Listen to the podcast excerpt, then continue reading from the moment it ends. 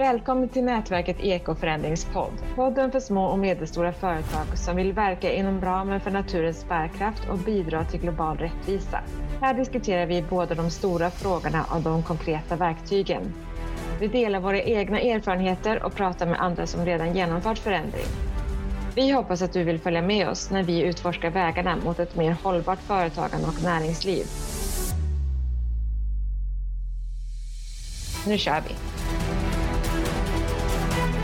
Välkomna till ett nytt poddavsnitt inom Nätverket för ekoförändrings poddserie. De som är med mig här idag det är Karin Westerberg och Erik Ling. Och jag tänkte att vi den här gången skulle, vi skulle knyta an till ett tidigare poddavsnitt, poddavsnitt 10 som publicerades i januari. Och det handlade om shared values. Och min tanke är då att vi skulle fortsätta utveckla frågan om företagets roll i samhället. Och eh, då tänkte jag också att vi skulle försöka anknyta entreprenörfunktionen eller entreprenörrollen till det. Vad ni tänker på kring det här med entreprenörrollen eller entreprenörfunktionen. Vad säger du Karin? Tidigare så har jag tänkt att entreprenör är en väldigt speciell person. En driftig person som startar upp mycket och som driver fram företagsidéer som är väldigt framgångsrika, har någon sorts bild av nästan som en 80-tals yuppie. Men så har jag kommit på nu att det är ju det jag själv är. Att entreprenörskap för mig nu kanske betyder det här med att tänka ut nya idéer och så våga satsa på dem i ett företagssammanhang. Och ibland så brukar jag kalla mig för soloentreprenör då. Jag har ingen eh, tanke om att jag ska anställa folk och växa och bli ett stort företag eller ens ett litet företag eller mellanstort företag. Utan jag vill jobba själv, kanske i samarbete med andra. Men min tanke med mitt entreprenörskap det är att kunna ta alla de här idéerna jag har och allt det där jag brinner för och kunna jobba med dem och, och liksom kunna leva på dem. Då. Erik, hur tänker du kring det här med entreprenör? Det handlar om att lösa problem, tänker jag. Eh, Karin pratar om idéer. Idéer för att adressera någonting. Ofta kan man uttrycka det som problem. Sen, sen kan ju det vara allt ifrån att, att på något vis lösa återvinningen i ens bostadsrättsförening till att skapa och driva ett företag. Så man kan ju vara social entreprenör tycker jag också, lösa sociala frågor. Man kan vara miljöentreprenör också. Man kan ha olika mål med de här problemen man vill lösa. Man kan ju vara det på så olika, olika sätt. Man kan ju jobba genom andra, man kan göra det själv. Så det är väldigt brett. Men det handlar ju om att identifiera saker som man vill förändra. Greta Thunberg, om man ska prata miljö, är väl en jätteintressant entreprenör. När jag hör er prata eh, så tänker jag på vad är det då för skillnad mellan företagare och entreprenören? Jag tyckte för det första att det som Erik sa var väldigt bra. Jag håller helt med att det handlar ju om att ta tag i någonting som man ser som, som ett problem eller förändringspotential och då behöver ju inte vara ett företag som entreprenören verkar i utan det kan ju vara precis som, som Erik sa i massa andra sammanhang. Och då tycker jag begreppet blir mycket mer spännande om man tänker sig att det är de här personerna på olika platser i samhället som söker och ser förändringsbehov och förändringspotentialer. Jag vet möjligen kan man ju tänka sig att alla människor har i olika stor grad entreprenörskap och någon slags förvaltarskap i sig och så är det någon glidande skala och, och båda delarna behövs. Så då tänker, tänker jag på något vis att i ett företag kan det finnas sådana som har en mer förvaltande roll så kan det finnas de som är mer entreprenörer. Så finns det kanske de som kan växla emellan det. Men vi har väl alla träffat entreprenörer inom citationstecken som bara drar igång en massa nya idéer och det blir ingenting av det. Samtidigt som man har träffat förvaltare som är väldigt fyrkantiga som vägrar tänka nytt. Så jag menar båda sakerna behövs ju och det finns en dynamik i det. Jag tänker på den gamle Nestorn från Lund, eh, Rickard Norman, som mm. du har studerat noga, han, han pratar ju mycket om det, hur, hur man liksom ska hitta de här dynamikerna och att man kanske måste organisera sig så att entreprenörerna får, mm. får möjlighet att verka även i ett, ett, stort förvaltande företag. Och på samma sätt så måste det ju finnas lite stadga i de här startups, eh, om man säger så, om vi pratar i företagsvärlden. Så i något skede behöver man ju börja jobba mer strukturerat. Det är ju på något sätt den här dynamiken mellan att upprätthålla boxen och att tänka utanför boxen. Jag tänker att båda delarna be behövs.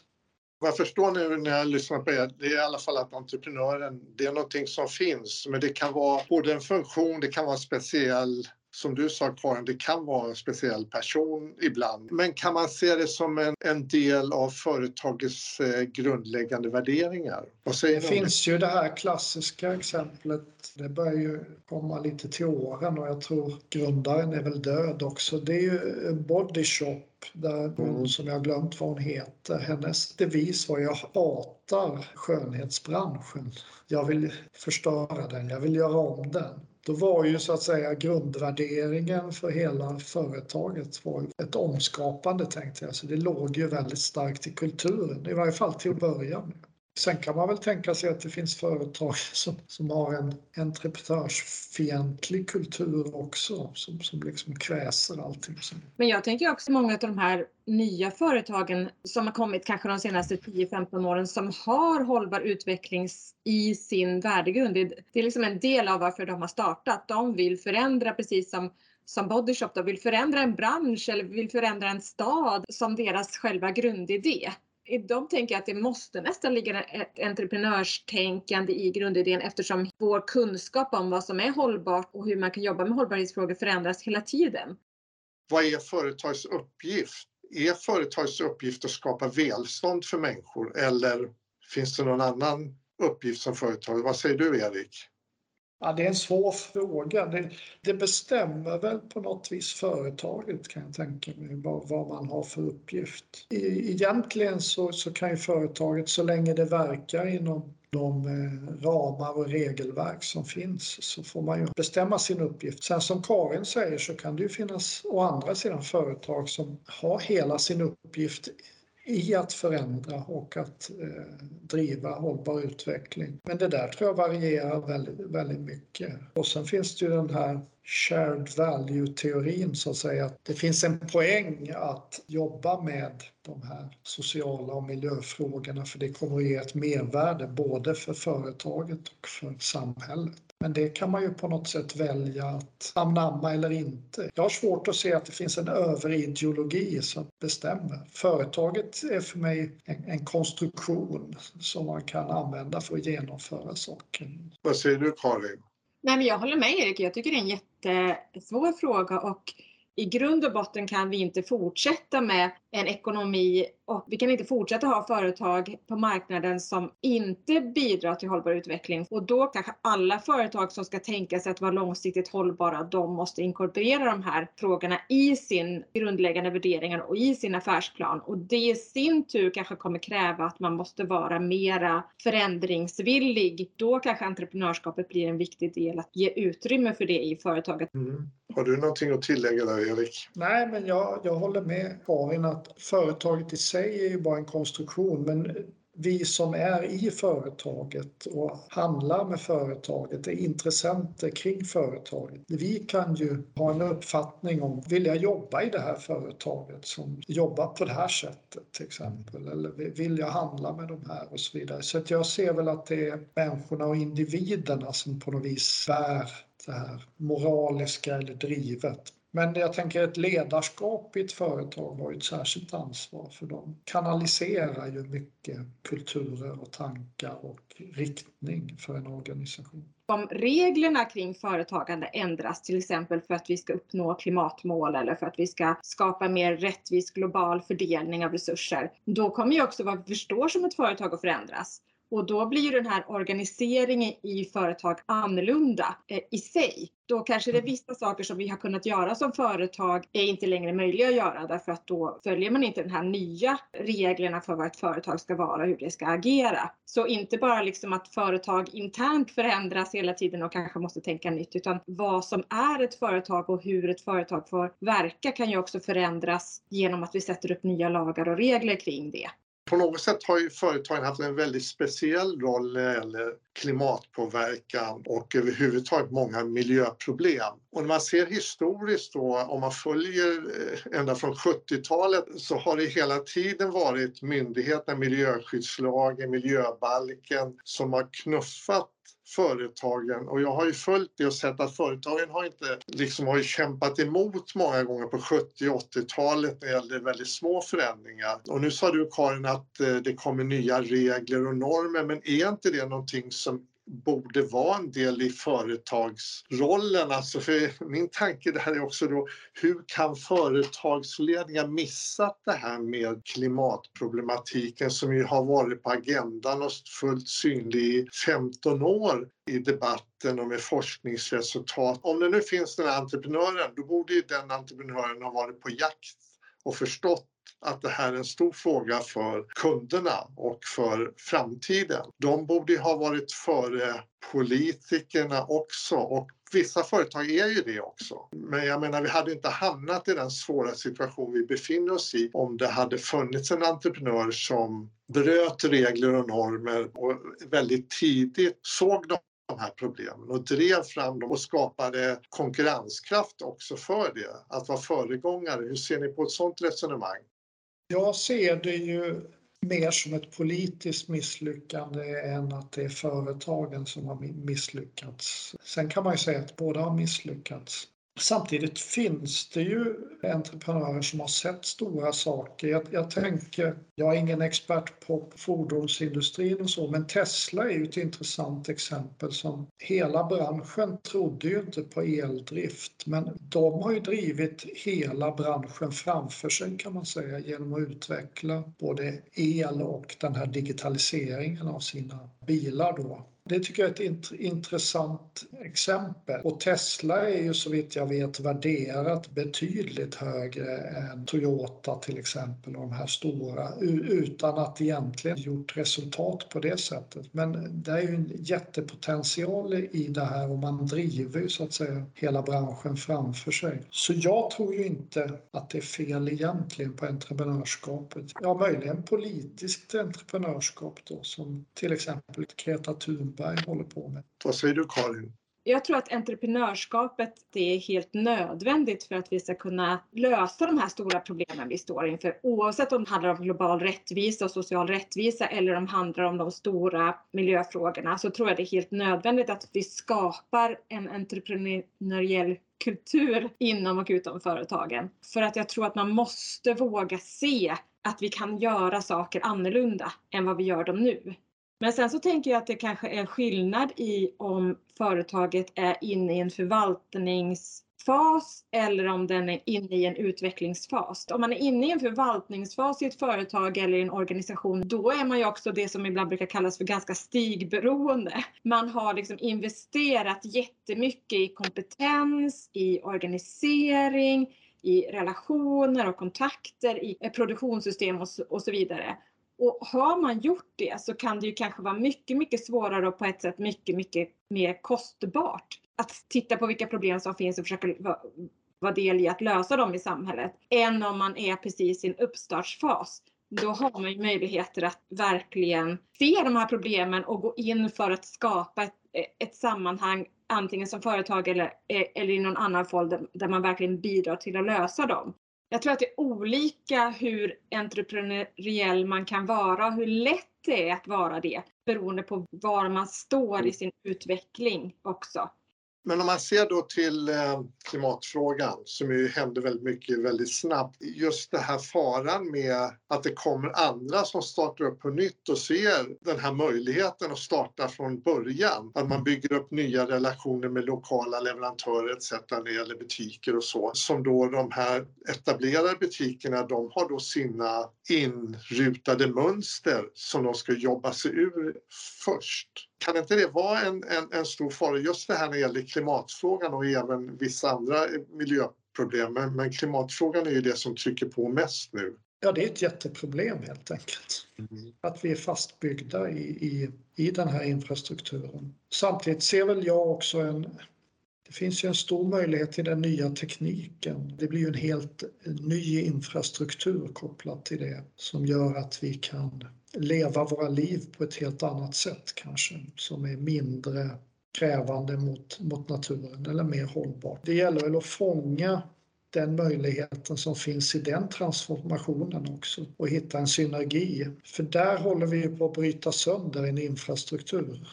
Men jag tänkte också på någonting som vi pratade om ganska mycket i förra avsnittet när vi pratade om ekostrategihjulet. Då börjar ju det ekostrategihjulet i att tänka funktion. Det är en väldigt entreprenöriell tankespår. Vi har ett behov av att frakta saker i, i samhället okej, okay, hur kan vi lösa den funktionen på ett sätt som inte drabbar natursystemen och inte får orättvisa konsekvenser för andra människor här eller på andra ställen eh, på jorden. Det tänker jag kan vara ett verktyg för att sätta igång en entreprenöriell process också i stabila organisationer eller organisationer som kanske är mer inne i ett förvaltande fas. Om man istället börjar tänka, okej okay, vilka, vilka samhällsfunktioner är det vi försöker vara en del av och bidra till? Då kanske de här nya idéerna kan komma och att tänka kritiskt kring, kring sin affärsplan då. En viktig roll i det här det är också att få med sig kunderna att jag tycker företagen är också lite dåliga på och ovana vid att marknadsföra sig själv i och kanske bjuda in kunderna i, i förändringsprocessen. Och det gäller den typen av företag som har direktkontakt med konsumenterna. Det låter ju som en, en intressentdialog som man kanske kan kalla det genom att låta kunderna vara med i förändringsprocessen. Och man behöver väl inte bara fokusera på kunderna utan vitt titta på mm. intressenterna. Mm. Det, det, tror jag mycket på och det ligger ju i linje med att man vidgar så att säga gränsen för företaget. Det är inte bara den hårda kärnan utan intressenterna i bred bemärkelse och då får man väl liksom hitta olika avgränsningar för det. Men det, det tror jag väldigt mycket på. Det tror jag kommer i längden att öka hållbarheten på det man gör. För då får man ju med någon typ av samhällsacceptans i det hela och man fångar ju upp också idéer från periferin som ligger liksom lite längre ifrån företagets kärna. Så jag tror mycket på den idén. Men den, den kommer ju ta tid och kraft. Så det, det vill ju till att det är, är en entreprenör då, så, som tar sig an det här. Och att intressenterna känner att de faktiskt har möjlighet att påverka. Det mm. finns ju massor med exempel när man kallar in intressenter och sen så känner de att de egentligen inte fick något avtryck eller att de inte blev så lyssnade på utan det blev mm. någon slags greenwash eller vad vi ska kalla det. Man behöver kanske inte öppna upp alla gränser på en gång och säga att oh, nu ska vi liksom inkludera alla, men man kanske kan se vart vill jag börja? Vill jag börja på mina interna processer? Då, då blir det en form av gränsöverskridande och sen kan man liksom vidga det där. Eller, eller så tycker man att, att jag startar mitt företag för jag vill faktiskt, precis då som kanske Bodyshop gjorde, jag vill faktiskt bryta sönder den här branschen. Och då får man kanske börja med att spränga sina gränser och vara mer inkluderande på ett mycket större plan. Något som jag egentligen tror väldigt mycket på det är ju vad man kan kalla en adaptiv process. Det, det, är ju väldigt komplexa system och det är väldigt svårt att, att få veta vad kunder och intressenter egentligen tycker. Men om du är ICA-handlare så kan du ju plocka hem en låda med lokalt odlad eh, jordärtskocka som kostar eh, 50 mer och så se, är det efterfrågan på det här? Det är ett ganska bra sätt att, att liksom navigera framåt. Man, man har sin basverksamhet men så i en adaptiv process så provar man och är man ett stort företag kan man ju prova att ta hem någon del i värdekedjan från om den ligger i ett östeuropeiskt land eller i Asien eller var den ligger. Prova att ta hem den till närområdet och, och se hur funkar det här? Vi navigerar i väldigt komplexa system och vi kan liksom aldrig göra en analys och så bestämma och göra det och sen tro att vi vet vad som ska hända. Men genom att adaptiv approach tror jag man kan komma väldigt långt. Men det vill ju till att det finns utrymme för det i, i organisationerna som du då Karin i ditt egenföretag, att du, du liksom känner att du kan kosta på dig och, och testa grejer eller om ramarna är så tajta så att du, du måste hela tiden tänka vad ger det här till företaget. Men, men att bygga in den möjligheten tror jag är ett sätt faktiskt att skapa en entreprenörskraft. Jag tänkte två saker när du pratade nu. Det ena är ju det här att gå mot ett mer hållbart företagande eller samhälle eller var vi sätter gränsen. Det är ju en process. Det är ju det där adaptiva som du pratade om. Då kommer väl där eh, entreprenörskapet in där. Att kunna driva en sån förändringsprocess där man provar sig fram som, som du sa. Och det andra som jag tänker på är ju på ett sätt är det mycket lättare att, gå in i den processen om man har som företagsidé att verka för hållbar utveckling på något sätt. Då är det ju inte problematiskt att ta sig tid att prova olika hållbarhetslösningar eller samarbete med andra. Men om man har en annan verksamhet, då är det mycket svårare för då blir det hela tiden det här att, som man ofta hör och som jag ibland tänker också, ja men det ligger ju inte i min kärnverksamhet. Och då handlar det väl igen om att liksom gå tillbaka in i de här grundläggande värderingarna, affärsplanen och se på vilket sätt är det här faktiskt en del utav vad jag gör? För att om jag inte gör det här på ett hållbart sätt så kommer jag snart inte kunna göra det alls det tror jag också just det här med kärnverksamhet. Någonting som jag stötte på också när jag var intervjuad under det var på 80-talet eh, stora företag och en del utav dem gjorde faktiskt väldigt bra saker vid den tiden. Och då frågar man ju också varför talar ni inte om det för kunder? Och det var ju det här med att å ena sidan kärnverksamheten och å andra sidan miljöfrågorna. Att man, man kände sig så osäker och var rädd för att man skulle bli sparkad på om man gjorde det minsta lilla illa fel. Men om man då har självförtroende och byggt upp någonting inom företaget, då, då vågar man ju ta den diskussionen också. Ja, jag tänkte vi skulle avrunda med det, men jag vill också ställa frågan om det är någonting mer som ni tycker att vi inte har tagit upp jag tycker jag ser väldigt mycket positiva saker också. Det är en väldigt, tycker jag, positionsförskjutning i hela samhället som mm. går väldigt fort faktiskt. Och det var någon som sa en gång att det behövs på något vis det här krismedvetandet för att saker ska hända. Det tycker jag är hoppfullt. Sen, sen måste ju jättemycket saker hända men, men det, det finns en väldig kraft i det. Mm. Karin, du jag verkar... verkligen, verkligen med om det. Där kan ju den lusten komma att göra förändring när man ser liksom att det finns andra som tänker så här. Det finns andra som på olika plan i samhället verkligen är entusiastiska och, och driver, ja, brinner för de här frågorna. Då kan ju kanske den där entreprenören som, som ligger inombords en eller i företaget någonstans väckas till liv av att man kan få vara en del av den förändringskraften. För jag tänker att så har det ju alltid varit. Mm. Samhället har ju blivit till genom ständigt pågående förändringar och lite har, tycker jag, eh, det här med att vi står inför de här stora klimatförändringarna och att vi har stora miljöproblem. Det är nästan lite som eh, att diskussionen har varit länge att vi kan inte förändras, att det är så här som det är.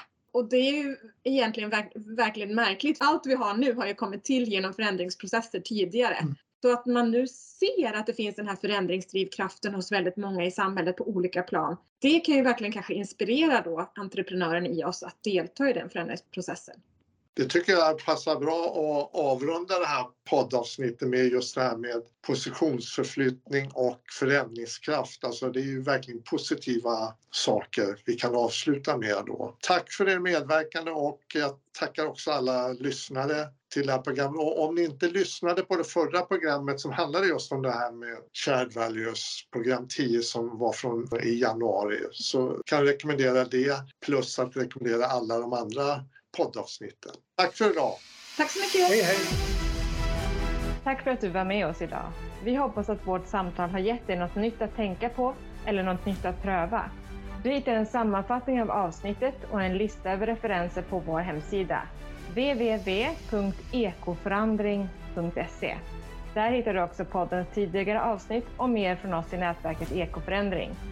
Vi publicerar ett nytt avsnitt av podden sista fredagen varje månad. Varmt välkommen då! Och till dess, låt oss gå ut och förändra.